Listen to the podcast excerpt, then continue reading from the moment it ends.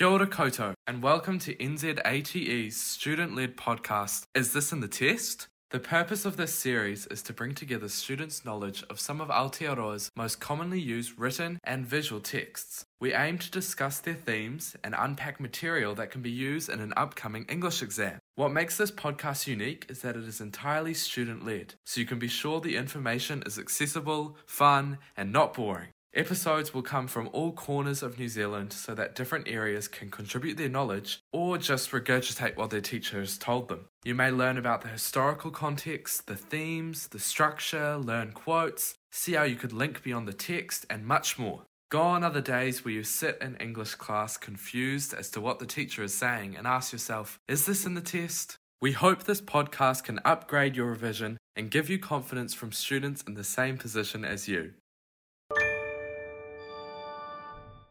And we've actually got three very special guests with us today. If they'd like to introduce themselves, go on. Okay, I'm Rada. Yeah. I'm Millie.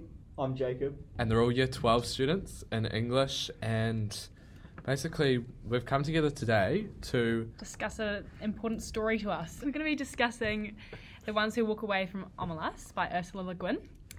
And just discussing some of the ideas in it, uh, what we gained from the story. I guess we should first pose to the year 12s in the room who have read it sooner than us. Basically, like when the teacher was reading it out to you, what were your first thoughts? Um, okay, so personally, when it was first read to me, I like not like I don't want to say I fell asleep, but like It was boring. It, no, it was very soothing. It was actually when I first described it, I said it felt like what you feel when you're eating custard. Like it was very nice, very calming. And then once we got to the shift in the story, I Mm. felt it was a bit, it was a shock. It was a real shock. It was a shock. Yeah, you don't really, it's not exactly what you expect to happen from like a really cute little happy story. No. And for anyone who like doesn't have like a good idea of what the story is about, how would you give it like a summary if you had two sentences? There's this like utopia, and everything's perfect, everyone's happy, and then Le Guin introduces this child that's locked away in a basement, uh, and this child suffers, and like the utopia is built on the suffering of the child. And it basically poses to the audience that there are people who stay and like watch the suffering or know about the suffering and let it happen, and then there are people who walk away.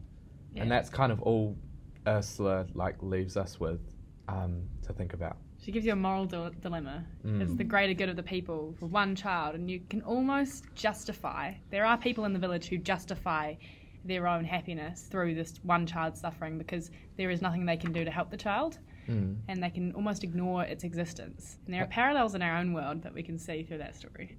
It's like when you think about like one example, like the sweatshops, fast about it. fashion. Like you get all these cool clothes, but somewhere there's a child who's not being paid properly at the expense of I wrote happiness almost. in my essay about how the the sweatshops or like Mm. child labour they can be used to make like technology that can advance society Mm. and make society greater and like a utopia. But in order for that to happen, there has to be the suffering of this child. Yeah, it's Mm. not possible to have a complete utopia with everyone being happy. It's Yeah. kind of what she shows us, and it's just like, are we willing to accept the cost of the, our happiness? And it's that whole idea our teacher introduced us to utilitarianism, the idea of like the greater good and achieving like the most happiness for one group of people. Hmm. And if that is at the sacrifice of another, then you can justify that because it's causing the greatest amount of happiness. It's like Dumbledore in in Harry Potter. He he supports the idea of the greater good, and you see him as this amazing character, and he brings out he he sides with the villain in the story early on, and you, you look at him and you go, Doesn't from the start he wanted Harry to be killed? yeah, Yeah. Or from it's like beginning. that I mean, train- spoiler it's alert. like sorry. the- Spoilers. The trolley the problem. trolley problem where it's Yeah. like kill one person or kill five people. yeah, it's but you like- have to move the direction of the train. if Yeah, you like it's to up to you, Like you're the one who's making that decision. Tr- it's exactly like moving, shifting those Yeah. train tracks. Is if you saved that one child, you would be affecting the lives of the rest of the village at Omelas. So, now that we've kind of given a brief overview of the story, the ones who walk away from Omelas, and some of the themes, we thought we'd kind of walk through, How we'd approach like an essay? yeah, and kind of how you'd maybe structure it a little bit, or what you'd be looking for in this story, especially, and kind of show some of our methods of doing so. And so I have some exam questions in front of me, and I think we're just going to work through them and kind of, if you saw this in an exam, how would you go about doing it, first of all? So the mm. first question we're looking at is analyze how language features were used to intensify your reaction. And so, what immediately from out of the story are you thinking, oh, I could use for this? For me, the most obvious like language technique which she uses repeatedly are like direct address of the audience. Mm-hmm. So she like will use like rhetorical questions and like personal pronouns to directly talk to us to like make us engage in the story more. We like become complicit in this world of Omelas and we become involved and invested in it, uh, making the later reveal really like um, shocking to you and more Yeah. emotionally. And it's the the shocking part is that like she starts off with this beautiful like um This utopia, and she Yeah. invites you. She asks Yeah, you. She uses such like descriptive imagery, and Mm. it makes you like really be able to see such like. She talks about like I think the turrets and the flags, Yeah, and lots it's of very it's painted. it's romantic. It's yeah, it's romantic. It's very much very fairy tale. Like it's so it's such like a shift when she goes on to talk about the child in the basement. so if we were structuring an essay around that, we would probably start like first paragraph talking about descriptive language. I think I did this question last year, and I mm-hmm. think I used descriptive language, and then probably moved on later to talk about using the pronouns and direct address to the audience, and then at the end when she reveals about the child, yeah.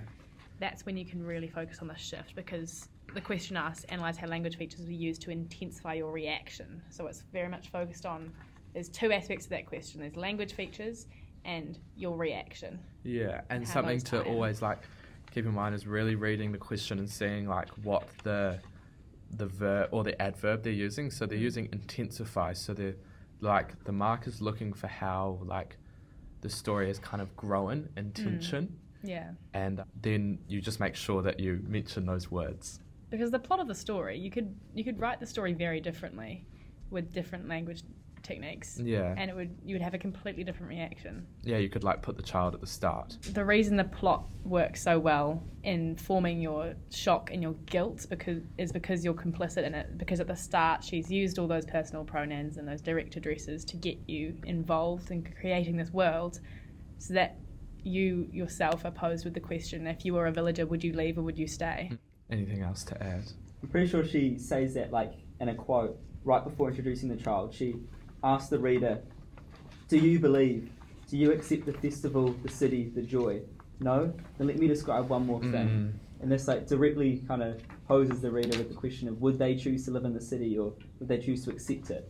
and that's where that big shift is and you can talk about that in like the, in your essay like this is the part where it kind of turns onto the reader mm-hmm. There's repeated rhetorical questions there, so that would be your language technique you'd use in that situation. Mm-hmm. Yeah, that part's definitely the moment where it becomes very obvious that something is wrong, even before they m- mention the child. It's also the part that makes you believe the whole the whole do you believe. I realised once I'd read the story I actually hadn't really been believing it. It had seemed like a fairy mm. tale, it hadn't seemed real. And it was like tangible once once they bring in the suffering of the child it is suddenly so much more real and you can see parallels to your own world.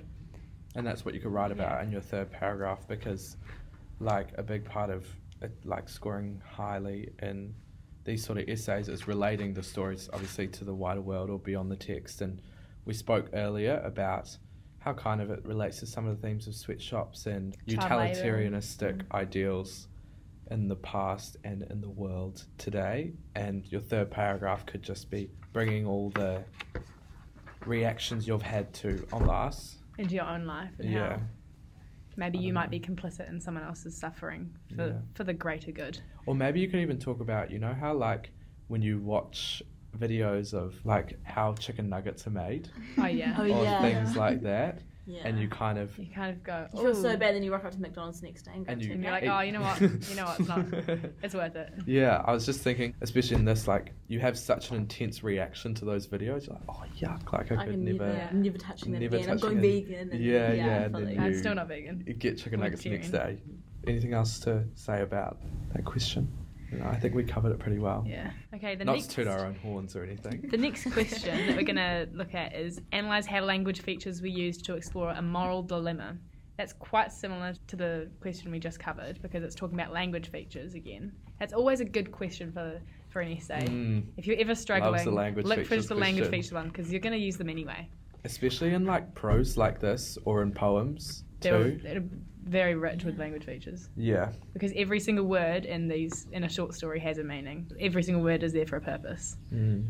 When you're learning how to do creative writing, your teacher's always like, cut out those unnecessary sentences. I guess it is quite similar in the fact that it's language features this question, but what could we say is different in that it's a moral dilemma as opposed to intensifying a reaction to something? It's kind of similar, I, I guess. think one of you mentioned earlier the trolley problem. Do you want to like explain that? Yeah, I guess you could probably structure it and you could go through. I think this text is a good text to approach if you had the moral dilemma question because you would so easily be able to like Relate it? use yeah relate it and like Mm. make those beyond the text connections pull up the trolley problem or the sweatshops Whip it out. or yeah, whip them out like The end of the text, I think, it presents you with a question. So you are stuck with a dilemma. That's just, It literally that's- does it give you literally a it gives you a dilemma. It goes, will you leave or will you stay? Yeah, I think I think I wrote about this question in my essay last year, and I think I structured it in that, like, especially the word explore. So like something has to be revealed or something like mm-hmm. throughout the story. So I was talking about how at the start uses language features because you always talk about language features anyway. But I was regardless of what question. yeah, get- so I was talking about the rich imagery and romantic language that sh- description that she was using, and then I talked about It explores it. In the question it asks you how it explores the moral dilemma, and you can go into that and how it, how the structure of the story approaches the moral dilemma at the Yeah. end. Yeah, and then that. and my last paragraph, oh well, I talked about how like there's a child in the room setting up this dilemma, Hmm. like the progression of it, and then at the end of the story, it is presenting to you. What are you going to do the about question.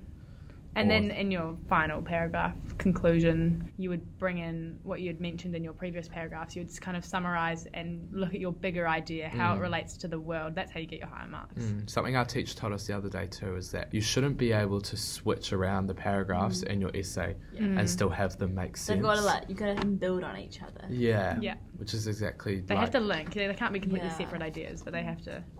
kind of build and grow I think for moral dilemma question, you would have a good flowing essay where you would explore, like go through. Omelas as a story has a has a very clear structure to it. There's Clear basically there's basically three parts, Yeah. Mm. and so that makes it quite easy because you're going to write three paragraphs Yeah. for an essay. I would say like when it's being described to you and it's all pretty and stuff, and then once you find out there's a child, and then once it's like you can stay or you can go, like Yes, what yeah. decision are you going to make? There was one question that we can kind of briefly like analyze how the ending of the text was satisfying or frustrating. That's an interesting question because it involves you. Like if you're sitting in an exam room and it goes, how is it satisfying or frustrating to you? Those are emotions that you can remember feeling because we talked at the start about how we felt when we first read the story, Mm. and it's I, I guess you kind of write your essay around how you. Well, it is frustrating. Well, like yeah. it's hard to a make. ending. Yeah, like how do It's you definitely- make the decision? Yeah. It's a tough text to. Yeah, Yeah. and there's no resolution. It stays with you for a while, and you kind of have to think about it for a few days. But like, what would you do, and what do you do in your real life already? Yeah. I think what was frustrating about the ending for me was that it says here the terms are strict and absolute. There may not even be a kind word spoken to the child. Like there's no leniency. Hmm. You know what I mean? There's no like, oh, can we just give the child a little bit of love, you know, to like get it through? But you're either getting rid of the utopia. There's two clear options. Yeah, which is frustrating because we obviously everyone wants to look after the child. It's especially the use of the child. It's very symbolic. Yeah, They've given you this. They've Helpless described it in great detail. This poor child. No one wants to hurt a child. There's no way anyone reading the story can not be cannot feel any um, emotion. And there's so such, this question yeah, about there's emotions. such like a stark contrast between how Le Guin describes Omelas and like the language, like the romantic language she uses, and then like the connotations of how when she's talking about the child and she's like the way she's describing, she's going foul smelling heads, feeble minded, malnutrition, like such negative words Yeah. compared to like the imagery she uses in the beginning. Like, They were easy quotes to remember in the exam Mm, because they, they were, were. so awful. Like Yeah. it is so thin, there are no calves to its legs. It lives on a half bowl of cornmeal and I and think grease. I wrote about it crying. The I Ihar, wrote Ihar, about the whining, the The whining for the mother. Oh. Yeah, that's so Ehor sad. was very easy to remember. Yeah, like begging people to let it out. It's It's just not a- brutal. It's just brutal. Yeah, but compared to like the festive party that's happening at the same time. Yeah. The the fact- The village depends wholly on this child's abominable misery. I It's- found it a bit frustrating how they didn't. She didn't give you a reason why the child, Yes. how the child Mm. made the utopia thrive. There's I'm no just kinda logic to there. it. It Like, just yeah. is. Just the way it was, and there was no no reason or. it means you couldn't somehow justify it. Yeah. Mm. But then in the story, she says like everyone knew, or like like most people knew the child was there, but they knew it had to be there. But It's, she it's never just gives such the a reason. given. It's such a given Yeah. for the Just villagers. like a superstition almost. There's no real reason why that has to be true. And the probably most frustrating part about it is I found myself suddenly believing her story. yeah. Like I didn't believe it when it was a fairy tale, but as soon as there was some form of Misery. suffering, Something to depressing. make some it form of reason so, and it yeah. wasn't a utopia, Uh, I went, oh, well, like, utopias aren't real.